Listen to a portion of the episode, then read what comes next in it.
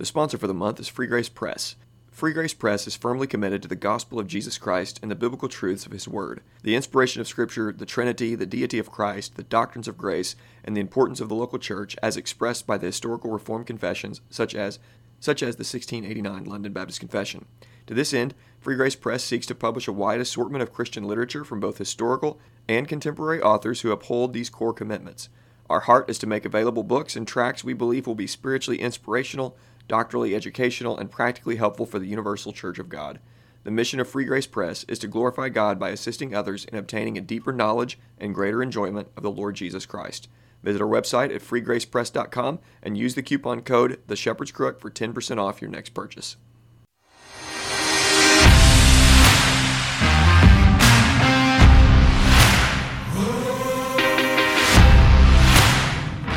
Welcome to the Shepherd's Crook podcast. The Shepherd's Crook exists to provide care, counsel, and resources for pastors. You can get more information at theshepherdscrook.co. My name is Jared Sparks, and I'm a pastor coming alongside other pastors, reminding them of the chief pastor.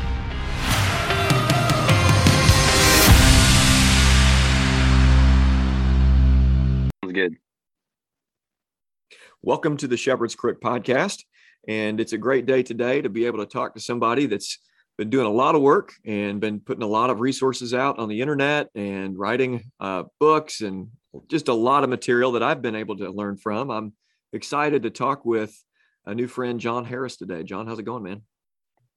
It's it's uh, going okay. it's uh, a little bit of a dramatic start to my Thanksgiving week, but uh, but the Lord is good and faithful, and um, we're just enjoying actually abnormally warm weather right now for upstate New York. So okay. uh, I, I probably don't even quite need this jacket, which is pretty cool.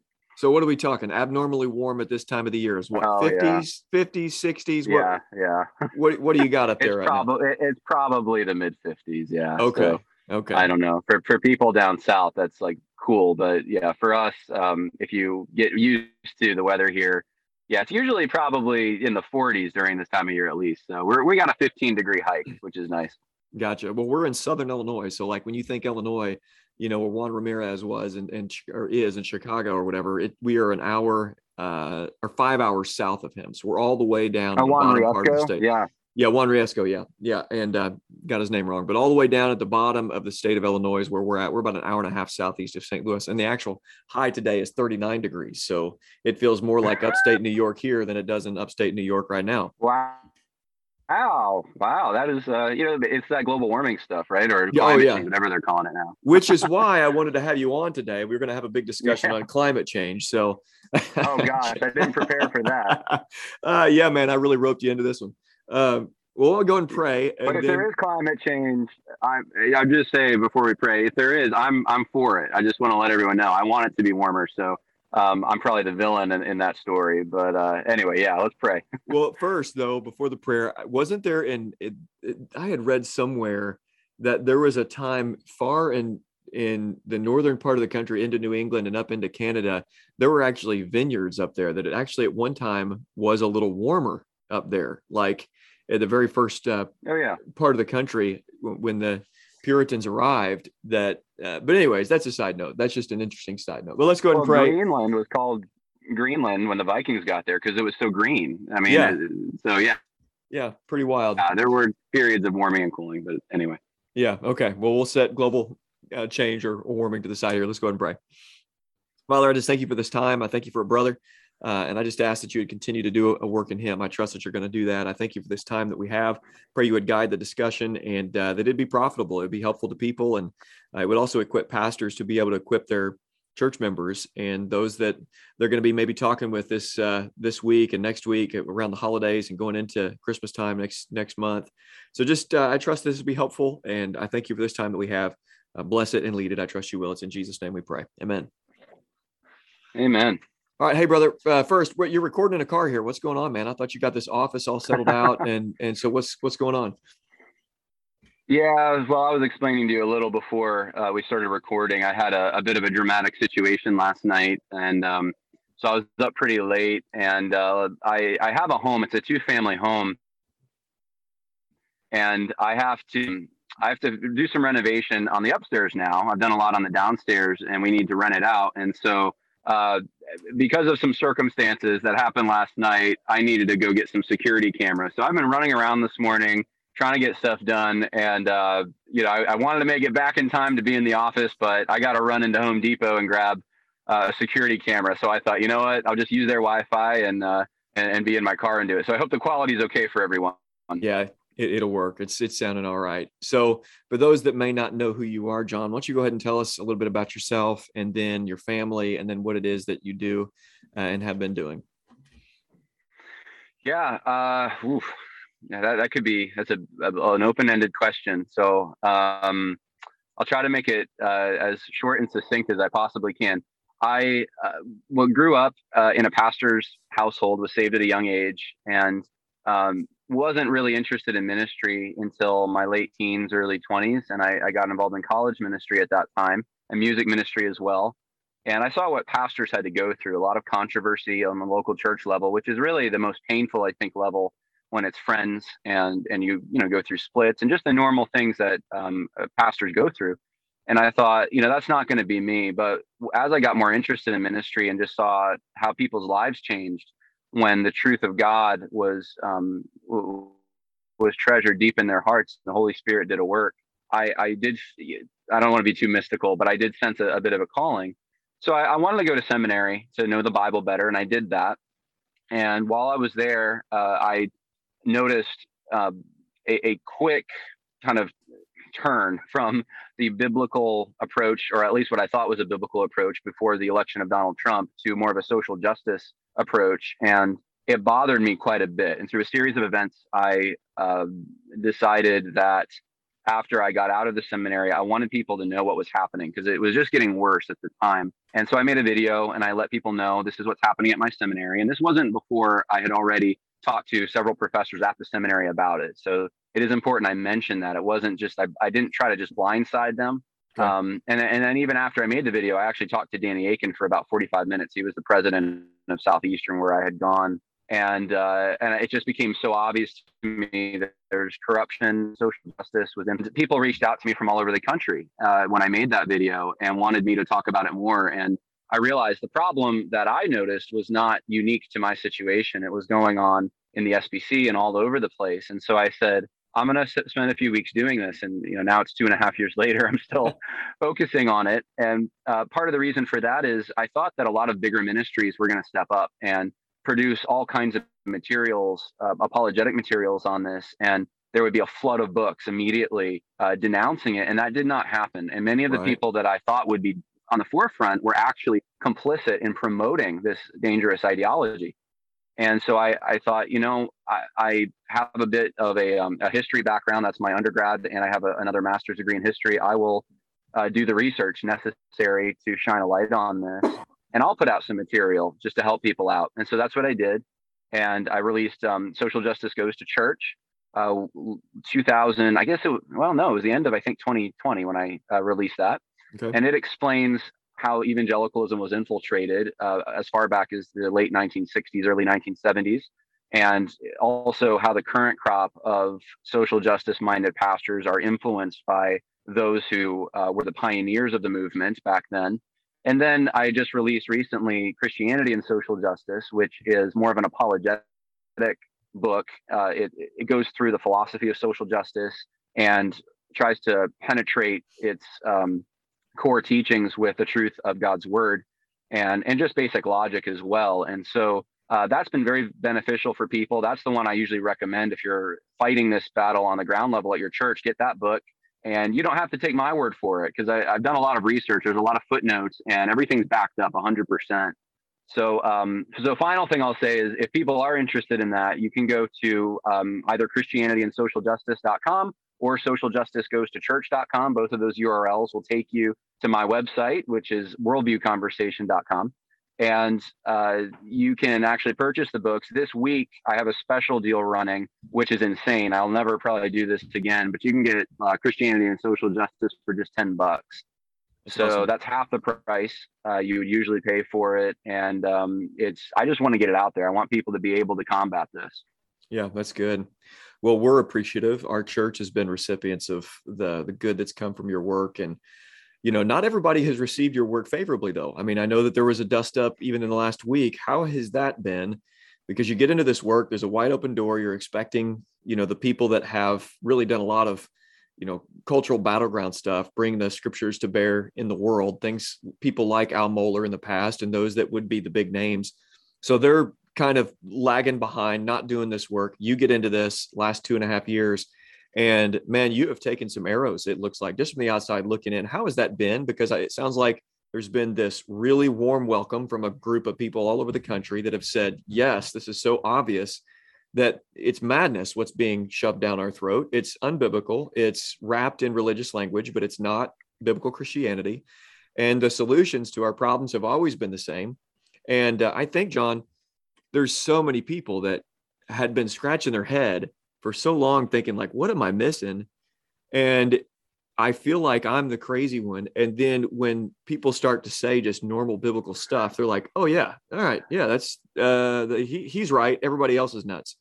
But there are people that are pretty upset with you. How has that been the negative response uh, in light of all of the overwhelming positive stuff? How's yeah. the negative stuff and why has that not stopped you or canceled you or made you kind of curve right. you know and, and, and kind of uh, blunt the edge a little bit?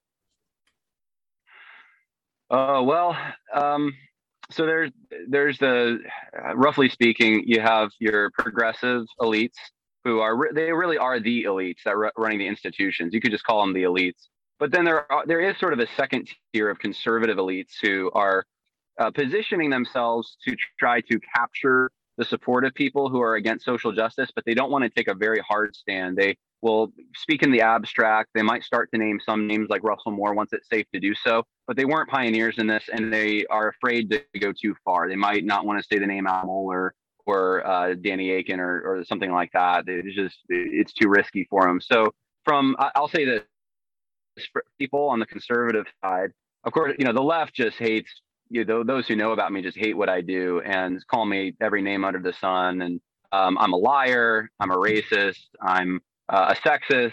Uh, I got a death threat. Well, at least one time, someone was saying they were going to come to me, kill me, and so you know those things um, just come with the territory. And I think because I grew up in a, a, home with a pastor as my dad, I kind of was already geared up for uh, controversy some ways. Like I, I, knew a little bit of what it was like and how to handle it, and um, I just, you know, does it get discouraging a little? I, I, guess, I mean, I'd be dishonest if I didn't say. I mean, I don't want people calling me that, but I was reminded right. of what Jesus said, like, you know, blessed are you when people say all manner of evil against you for, for my name. And so I try to think of the court of heaven. And, uh, and then I'm also encouraged to so many laymen. There's so many people across the country, regular, ordinary people who are touched by what I've done and it's helped them in their local situations. And I, I've made that the goal. I want to just give people resources in their local churches because the local battles are where it's really at.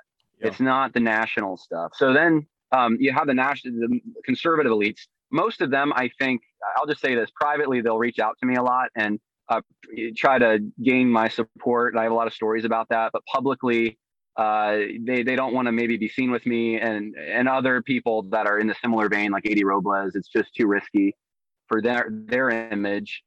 Uh, but there are some people, and and I do want to say this as a note of encouragement in those circles who I, I found very encouraging personally, who have yeah. um, reached out to me at times. Voddie Baucham is one. Um, John MacArthur is one. Phil Johnson, I found to be very encouraging to me. Um, uh, to some extent, I haven't had maybe as much uh, action lately, but uh, James White, you know, was was uh, somewhat encouraging to me. And and there are there just are people. There's seven thousand who haven't bowed the knee to Baal, yeah, and we need to realize even if there's minimal representation in those elite circles, there are faithful pastors all over this country and they are seeing what's happening and they don't care anymore either. I think this, their spines are starting to grow that look, yeah, we've been through the fire now. We've been through church splits. People have tried to say all kinds of the same things they're saying about Jon, about us, that we're Christian nationalists and racists and uh, and neo-Confederates and sexists and misogynists. They, I mean, they throw the, the everything at you. And and we've survived. We're still here. God is still yeah. good we're going to just enjoy the things he's given us. We're not going to bow to this mob. They can be miserable, but we're not going to be miserable. Yeah. And that's Amen. kind of been my choice. Is like, look, you guys, you guys are the most miserable people I've ever met. You're always picking at problems. and you're forgetting about the, the amazing things, even this Thanksgiving week God's given. And so I focus on the positive things and I just leave it to God, you know, however he wants to platform me or not platform me. And uh, so kind of that's where it's at. And I just encourage pastors, think of the court of heaven. Yeah, man, that's so good. About a year and a half ago, the ministry that I've been a part of now, this work shifted from a pastoral care ministry more to a pastoral courage ministry. And one of the things that I've seen is that it has been congregations, it's been lay people that have been holding their pastors accountable. And pastors have been Absolutely. catechized for decades. We have been catechized for decades on simple things that are just so that, that have so many monumentally devastating con- consequences that the Lord's Day gathering is about evangelism uh, and it's for non-believers. That has a massive impact and has been just wreaking havoc for decades. Um, pastors have been catechized in uh, relational capital. You know, we've been sacrificing obedience to God on the altar of public witness. And so it's please like us, please like us. And so I have, uh, you know, it, it is, it's a freeing thing when you get to the point where you're like, hey, listen, if anyone is ashamed of me and my words, I'll be ashamed uh, of him before my Father in heaven and the holy angels. And, and Jesus is telling us this, and we don't have an option to be ashamed. So I've seen people that have been encouraged by your work and, and just lay people all around that are hearing their pastors say crazy things and they're saying this has got to stop or we're going to go somewhere else. And praise god pastors that are going to get in line with with uh, everything that's going on in the world and put your mask on and love your neighbor kind of nonsense and unbiblical love your neighbor um, we need let, lay people to rise up. We need them to have the tools that, that that they're equipped with to be able to hold their pastors accountable. So that's phenomenal. yeah. Okay, so I'm, and it's happening, by the way, and it is it is getting up to the institutions as well. They're they're starting to hear about this groundswell, and they're getting nervous about it. And and that's happened. I mean, right now, I just found out, you know, Southern Seminary's latest trustee meeting, uh, I think, had some of this, and and there's other people that have told me, other institutions in evangelicalism, the same thing's happening at their trustee meetings. The, the trustees are saying in our local churches, we're having people ask questions. What do we say to them? And so uh, you are having an effect. You may not think that on your local church level, but it is bubbling up. Yeah, amen. That's good. And you know, just Sunday I got done preaching and I had somebody come down and we were just having a conversation and he said, Hey, have we stopped funding the NAMB yet? Which we had. But he's a church member. He's just a regular, you know, member of the church. And he's wanting to know as a church if he we've we've stopped funding, we stopped funding the ERLC, we stopped funding several different. I mean, I forget exactly who we are actually funding. IMB, I think we're still funding a little bit.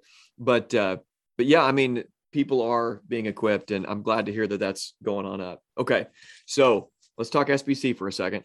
Uh, first, we used to be a part of the Sojourn Network, and now it's uh, Har- Harbor Network, uh, conveniently named after Mike Cosper's whole media group. But um, we were in the network, and I remember three years ago we were handed these books by Jarvis Williams. I don't know if you've seen these, but uh, it's how to teach uh, racial yeah. reconciliation to kids. These are the most horrific books and most I have them. Oh my gosh, the brute have you looked through them at all?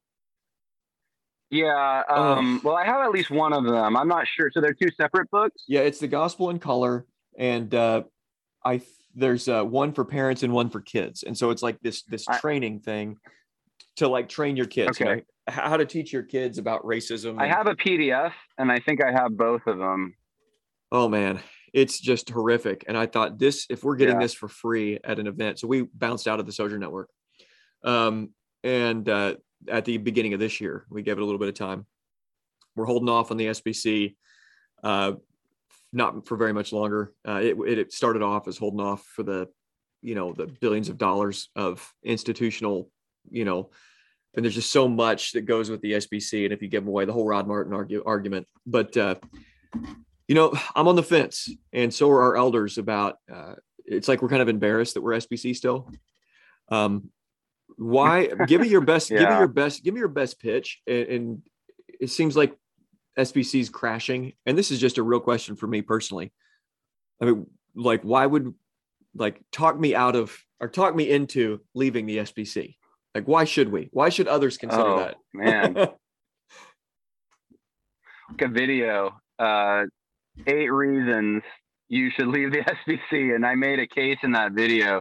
I'm not going to remember all eight of them off the top of my head, but um, I'll probably be able to remember a few. I think uh, what fellowship has light with darkness. And so, to whatever extent you think the SBC is dark and infiltrated by ungodly men, uh, then you're going to come down perhaps differently. I happen to think that it is thoroughly um, embedded with ungodly men who have probably not Christians, but the ones who are are certainly compromised on levels that require confrontation. Uh, you know, it's it's down to even local um, associations like uh, Louisiana Baptists. Um, you, there was a, an, I heard about this recently, a meeting in I think it was Southern Louisiana, uh, New Orleans area, where um, they had gotten together and just they couldn't even condemn Ed Litton. Uh, they said that their uh, lawyers told them that that would be a bad thing to, to have a resolution to condemn Ed Litton. This is on the local level. If you don't even have men at the local level uh, that want to fight, it's a very difficult thing to restore the whole organization. When you look at the entities on the national level, you know, the seminaries, NAMB, the IMB, the ERLC, the ERLC we know is totally gone. Right. Uh, as for the seminaries, um, I can tell you pretty confidently they're totally gone. And it's not that the, every professor is here. That people are missing the point when they when they uh, try to move the bar to to make conservatives meet that um, level of uh, proof. You know, oh, you have to prove that we're all communists. No, you don't. Uh, are you actively actually opposing though those in your midst who are preaching those things? Mm-hmm. Are you mm-hmm. taking a stand? It'd be like if you're in Mormon country, but you're at a church or a seminary that says we should never talk about Mormonism. We, you know, we'll ignore that it even exists around us. Well, mm-hmm. that's if you have seminaries in this social justice milieu who are not willing to take stands against it, and then who have professors who actually flirt with it or blatantly uh, preach it, like a Jarvis Williams, then there's there's nothing left there. You, you, aren't effectively equipping people for ministry. So the seminaries, I think, are, are pretty much all gone. Um, your best bet might be like a Midwestern as far as the official seminaries, but even there, uh, you have some people who are just flirt with this stuff, like a Jared Wilson. Uh, and then you know you have NAMB. NAMB is thoroughly corrupt, as far as I, I can tell at this point. Doesn't mean that every NAMB missionary is, but on the top level, Kevin Ezell and his cronies uh, are they have little to show for the money that they've been given. Uh, they, I think, in the last ten years, they've had what half the number of church plants.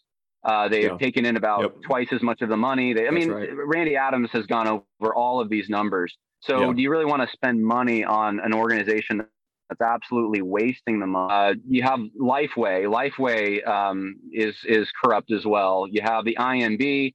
Uh, the I remember what was it last year? They were going to do implicit bias training, and then I think Tom Ascol kind of got them to retract that, but it was such a weak retraction. It wasn't.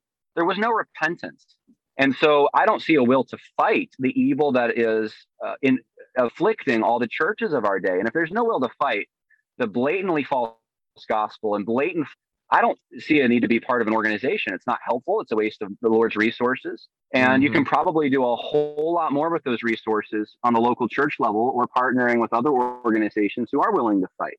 Yeah. So that's probably my best pitch. And it, people are going to come down in different places just as a matter of kind of how bad they think the cancer is. I'm, I'm telling you, I've looked at this pretty closely uh, in the last few years. I've spent a lot of time and it's, it's stage four. It, it's, it's, uh, you know, I, I think the SBC is gasping for air at this point, dying. And um, there's there was a window of opportunity, I think, maybe two years ago when conservatives could have really stood up, but they didn't really do that. It was mm-hmm. very weak. And yeah. now there are some who want to stand up more now, but it, it's a little too little too late. And I hate to be that dismal about it, but if I were in your shoes, I, I would probably leave. But I, I don't judge people who want to try to do the Rod Martin thing. You know, I love Rod. Um, I want to help them understand kind of what's going on in the denomination, but I, I, don't have a lot of hope for it aside from the Lord doing a miracle, which yeah. will be evidenced by repentance. Yeah. Well, one of the things that it's been helpful for me that you have talked about, J. Gresham Machen writing theology or uh, the gospel and liberalism or uh, i forget the book that he wrote in the early 1900s christianity um, and liberalism. Christianity and liberalism and that's what you've kind of made a play on with your with your new work that we're talking about. Yes. you've said this regularly this is different religions here. This is not intramural theological debates. This isn't you're a cessationist or you're a continuationist or you're post mill and you're a mill. This is a redefinition of terms using the exact same terms from the scriptures, but then defining them in different manners in different ways. And I right. think that's important for people to understand. You know, one of the things that I, I have, uh, the one thing, uh, and just talking with other people, I'm saying, you know, like Jon Harris will actually say that David Platt is a false teacher. And that's, I will. Yeah. Yeah. One of, and you're one of the only people that I would know that would say David Platt is a false teacher. But then you have reasons, you have reasons for that. Could you just explain again, this is primarily pastors here, and I want them to know the gravity of this, unless they've had their head buried in the sand for the last year and a half with their ears plugged. And if they're listening to my show, then then they they've at least had their ears pulled out a little bit or their fingers pulled out a little bit. Um, can you just explain why these are different religions altogether? That this is this is not the same thing. This isn't an intramural conversation, and it's different than looking back in history and appreciating people like George Whitefield or uh, R.L. Dabney or people in the past, even that had uh, some practices that we would not embrace. We can call them sure. brothers. We can call them brothers, but what we're experiencing today is radically different, even than what we're talking about with George Whitefield. So, could you just explain that, hammer that out for us? that that yeah, no, I, I certainly can. Um, I let's start with David Platt okay, because you mentioned him, and I think um, he is a more difficult person to label a heretic than say a Jarvis Williams, right? Jarvis Williams is so blatant. Jarvis mm-hmm. Williams has all these quotes where he equivocates works and grace. Same with Walter Strickland. And so there's a Galatian heresy type thing going on there. It's easy to say, okay, look, different gospel. Uh, David Platt more, more difficult because to articulate what sounds like a more orthodox gospel so much of the time, where David Platt seems to flirt and syncretize with social justice is he adopts a different category of sin where he calls things sin that the Lord does not call sin. So he's got an ethical issue there. But then it's not just an ethical issue. It's not like uh, there's, let's say, hypothetically, this for the sake of argument, just so everyone knows, I'm not saying this in detail. Let's, let's say there's there's 10 things, right? 10 commandments that the Lord says these are sin, and David Platt has 11. He just adds one more thing. It's not really that. It's that David Platt actually fundamentally redefines what sin is. So it's it's not I'm adding I'm just adding another thing that I think is sin. It's, it's that I'm actually changing the very DNA of what we think of as sin. So if someone is passively, let's say, benefiting from quote unquote right white privilege, they are responsible to repent and do the work of anti-racism. If you listen to David Platt's speech from T4G, that's the exact point he's making, and he's saying that if you don't do that, uh, in fact, he is accusing the church of not doing that, then they are just like uh, those the prophets warned about when Israel was syncretizing with other religions. It's that level of you know Moloch worship kind of stuff that we're doing because we're not acknowledging our white privilege and apologizing for it. Well, if you think that's the case, what you're doing is you're taking uh, a definition of sin from the world where sin is not within the heart of man, it is external to man. It is in systems. It's a systemic definition of sin. You're you're in sin because you benefit from this external system. It's not sin arising from the heart of man. It's just happening to be in the wrong place at the wrong time with the wrong skin color, and and therefore you're guilty. Well, that is totally contrary to Christianity and what Christians would say sin is. And so now you're calling a whole bunch of people guilty for something they're not guilty for, and you're saying Jesus. Uh, I mean, if you import this into the gospel, Jesus has to somehow uh, pay for things that really aren't sin. Um, in fact, you could even create a situation where Jesus himself, I mean, did he benefit from male privilege? Did Paul benefit from Roman privilege? Did uh, Moses benefit from you know Jewish privilege? Or you know, you, you're you're actually imposing this definition of sin that we'll look to as our the founders and um, uh, you know people that are Bible characters whom we get our theology from. You're just undermining the very foundation of the faith. Yeah. So I would say David Platt is a false teacher. Uh, now, now, let's let's take the example of a George Whitefield or an R.L. Dabney, let's say, where uh, they were involved uh, in uh, slavery to the extent that uh, they they had slaves and um, they uh, from what we know, they tried to carry out the biblical uh, teachings when it came to slavery that Paul commanded. Uh, and by the way, I should note this that Paul did that in a slave system, which in many ways, uh, many factors were much worse than they were in the American system. You had sex slavery was normalized, kidnapping was done very commonly on the borders of Rome. Uh, you had gladiatorial arenas. I mean, these things were not the case, at least as uh, they, they, weren't as accepted in um, the, the, American slave system. So you have uh, Dabney who says, "Hey, the slave trade is an iniquitous traffic. He, he recognizes there's biblical teaching on this, and it prohibits certain things that have developed organically over time, but it's an inherited system.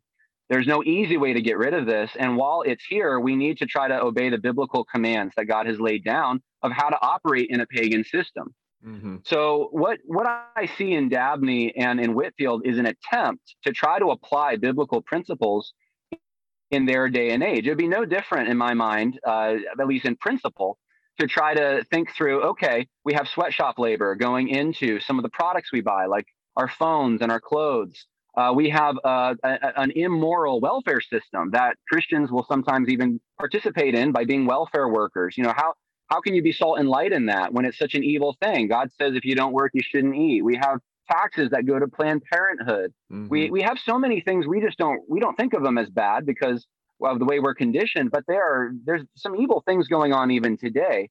And the question we always come down to is what does God's word say about this? How do we apply his ethics in the systems that we've inherited. And so it's not that we're in sin because, as David Platt would say, we just benefit from some system and the evil is external. We're in sin if our hearts are evil and producing evil things and we're disobeying God's God's word. And so Dabney and Whitefield, they did not change the definition of sin.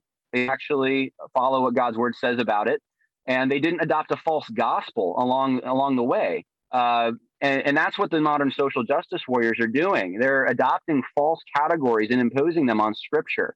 Yeah. So I think there's a fundamental difference between these two things. And the very fact that social justice warriors want to cancel Jonathan Edwards and George Whitefield is just a testament to how deranged their theology really is. Yeah. Uh, that they can impose upon the past some um, egalitarian standard that if if you don't meet it according to our present understanding of what is right and wrong in our current context, then you, you're you know off to the chopping block. You don't have the gospel. Well, as soon as you say that, you're importing a new definition of the gospel. So um, if we get rid of Dabney, if we get rid of Whitefield, if we get rid of Edwards, if we just throw them overboard, I mean, we look, we can say that we don't agree with certain things, or look, uh, we, you know, we may have done things a little differently ethically here or there. We would have uh, applied the Bible differently. I think there's some freedom to say to some of those things. But if you just condemn them as they're heretics, they're not Christians, they don't have the gospel, then you're also going to have to condemn the Apostle Paul. You're also going to have to yeah. condemn Moses, and you're yep. going to have to condemn Jesus. Yeah. So that's, I hope that helps. It does. And the insane thing about it is that those who are raging against the sins of the past are generally the ones that are very light on the murder of babies. And abortion, the whole abortion industry, yeah. is far more evil, heinous, vile, and dark than any form of slavery. I mean, it's it's uh it's oh, unimaginable. There's no comparison. There there's isn't no comparison. There, there's there is no comparison. And those who are light on that rage against the sins of the past, selected sins of the past. And it is uh it's it's bizarre. Now, the one of the things that's been frustrating for me, I don't know if it's been frustrating for you, is that it would be nice for some of these big names that have been sucked into this. You know, I, I loved Chandler for years. I mean, I'm I'm I'm like a, just like eight or nine years younger than what he is, and I learned from him like crazy, man. It was like mid 2000s, and I was listening to at the time I was listening to Rob Bell, Mark Driscoll, and Matt Chandler, and then it took me a minute to start realizing, wait, wait a minute, these guys aren't all saying the same thing, and you know, I'm a dime a dozen guy that listened to a million Chandler sermons and, and all that, and uh, and I haven't for years now. However, it's been frustrating to see guys like him dig their heels in. And instead of saying, I was duped, there is a clear right and wrong here. Um, I'm sorry. The cross of Christ is enough. We're united in our humanity. We're united in our rebellion against God, and we're, re- we're united in the one way that we can be reconciled to God. And in that reconciliation, we find our, our brotherhood, blood bought brothers and sisters. Doesn't matter what color you are, it makes no difference whatsoever. And uh, I've been saddened that people like a Platt or or somebody like a Chandler hasn't just said, "I'm sorry, I'm wrong.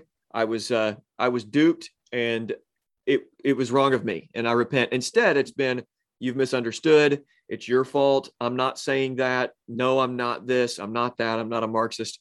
Why is it that at such an elite level there is not a humble willingness. None of the big name people that I've ever seen over the last five years has just said, I was wrong and I'm sorry. Why is it a dig your heels in yeah. uh, culture within elite circles? well, um, I don't run in those circles as much as as others. I've I've gotten to know uh, some people at, at higher levels, and every institution I've been in where I've known um, powerful people at the institution, I, I will say this: they they have uh, calculations they do that I um, have not had to navigate in my own life as much, where uh, they have to make sure their image is a certain way. There's a lot of politics that are played, um, and so it, it's I think there's a fear of man. There's a fear of losing job. There's a fear of lo- losing position. Uh, these are the kinds of things that they contend with, and they they calculate a lot uh, because of that. And and so if you admit you're wrong on something, especially as fundamental as like with Matt Chandler, I think, I, and I note this in the book, he he does the same thing Jarvis Williams does. He literally calls Christians who uh, he deems as not doing their anti-racist work enough um, as not having a full gospel he, th- this is a, a big problem because you're adding to the gospel, and that's one thing you can't do is add law and grace, and, and that's what he does. So, uh, so for Chandler, um, he would have to make a big admission, wouldn't he? He'd have mm-hmm. to say, "I actually, yep. I kind of got the gospel wrong here," and uh, and that would I, I just think that they're arrogant people. I hate to just be that blunt, but a lot of them are so arrogant, and you get to this point where so many people are praising you and looking to you and saying how much you mean to them and um, saying complimentary things all the time, you start to believe your own press when you get to those levels and you get obsessed with your own image. And, and, and I'm going to be very transparent with you all listening today. I mean, my platform is, is not as big as a Chandler, but uh, and I was never planning on getting into this. I'm more of a working class guy. My dad, you know, small church. My you know grandfather is a carpenter. We I think you know my dad was like the first guy in the family to go to college. So I I um I'm I'm not you know I'm used to very working class kind of sentiments and uh, to be platformed and so even on YouTube is something that was very unexpected for me. And I felt at times uh, when when people will say things like even what you said at the beginning, like "Hey, what you've done has been so helpful." Uh, you, you start to think, you know, without even knowing it, you, you drift into. It's very easy to say, you know, I've I've done so much. You know, I've I, have been so great. I've been so used by God, and so that's so dangerous. When when you start opening that door, uh, you have to immediately, and, and I do this to say, look, Jon, anything I've done, it's the gift of God. God is the one Amen. who has ultimately done this, and there is no credit. I was just God. God happened to use me at the right place, the right time, just like He uses you, Jared, like He uses all the pastors who are listening here we are vessels. We are not, uh, to take a title of, of a John Piper book, which I'm not a big fan of John Piper anymore, but we are not professionals. Mm-hmm. We we are just shepherds, and you know, doing the work of of uh, herding sheep. It's kind of a messy job. Right. We're not these, you know, ivory tower types that have uh, professional uh, skills that that need to be platformed in the world or something. Um, and, and we just got to remember that. And I think a lot of the guys that get to the heads of these ministries, they are too big for their britches. They've gone past the local church level. They are now just, you know, in this new hierarchy that's emerged because of social media where we're even above the local pastors. That's kind of how they feel about themselves, I think. So it's pride, man. It, it's just, it, go to the scribes and Pharisees. They love the chief seats. Uh, that's what we're dealing with. Mm-hmm. Yeah. Well, that's helpful, man. It really is. And uh, hopefully we see a wave of repentance. You know, hopefully we see God work and through lay people or through, you know, programs just like yours or wherever, and we see repentance. And uh, man, I'm hopeful for that. I'm hopeful that as we see societal collapse, the light bulbs go off in people's head and heart, and pastors all across the country are thinking, enough's enough. Everybody's insane we're going to do what God has called us to do and not apologize for it. Um, and I'm hopeful. I'm hopeful for that. But hey, listen, why don't we wrap this up? I know you got stuff to do, uh, and I want to really set up, uh, set you up to do what you just did. But I want to set you up to praise God for His grace in your life. And the question that I always ask everybody at the end of an interview is, Jon Harris, why do you love Jesus Christ? That's a great question. I love him because he saved me. I, um, I, you know, I did grow up in a, a Christian house, but even at a young age, I was disobedient to my parents, and there was an evil heart. And even since I've been a Christian, I've certainly uh, engaged in sin that uh, has scared me even at times. Um, I think of in my late teens, early 20s, uh, having a period of time where I, I was um, kind of going outside of the ethics I grew up in. And I, um, and Jesus was always there. Jesus always uh, was gracious to me. He, he prevented me. There's so many times I could have done things that I know uh, would have really affected my life in negative ways. And Jesus has put barriers there. And so, um, taking my sin upon himself, dying for me, putting me in a right relationship with God when I didn't deserve it, and then being gracious even uh, has been uh, just a, a, great blessing. He, he's even kept me humble at times uh, by letting me fall to some extent, but then having the grace to pick me up again. And so I would never be able to go through the trials I've been through in my life if it weren't for Christ being there, because I'd just be depressed. And I think a lot of people in 2020 and 2021 are suffering because of the circumstances that all of us are going through. And, and without Jesus, they don't know what to do. In my area, there's a um, epidemic of suicides right now among especially white males. And um, I, I, think a lot of it just has it comes down to hopelessness. And I'm I have hope because um, I know there's a future. I know that uh, there's a place in heaven for me. Amen. And um, and so he's blessed me. Uh, he's he's just uh, you know he's a friend. He's always there. And I don't know. There's there's not much I can do to expand on that. It's about as good as it gets. But uh, but I do love the Lord. Yeah, that's good. Well, for all the pastors listening in, if you have not been listening to Jon Harris and you've enjoyed this today, you need to make sure and check out his work. I'll have all the links in the show notes. But Jon is kind of like a uh, kind of like a, gateway into the Christian red pill movement almost, where it's like you get red pilled into the scriptures, where you can uh, you know really just dive into God's word and think through you know think critically through what we see in the world today. And it's going to come from a man that loves jesus and is going to give god the grace or the glory for for his grace in his life. And so man i love that testimony. I love that god, what god has done in your life. And i'm thankful that you're able to point my listeners back to him uh, why don't you go ahead and give those links again tell us where we can find your work and uh, and then we'll wrap it up Oh, yeah. The easiest way is worldviewconversation.com. That takes you to everything. If you want to see my latest book, you can just type in the title Christianity and socialjustice.com. Uh, I'm on YouTube. Uh, I'm on Facebook. I'm on Gab. Uh, a lot of different places, and all the links are there on worldviewconversation.com. And if you uh, decide you want to get the book or you want to give it away as a gift before Christmas, this is the week to do it because um, I, I, am putting out some some crazy deals I, that are just they won't be there forever. So um, that's my intention is just to help people in the church and uh, it's it's not about money. It's not about platforming myself. It's literally just about getting you the resources that will help you combat this movement, which is at full steam right now, and it wants the hearts of the people in your churches. Yep. Very good. Well, guys, we've been talking to Jon Harris. Jon, thanks so much for coming on the show, brother. My pleasure. Thank you.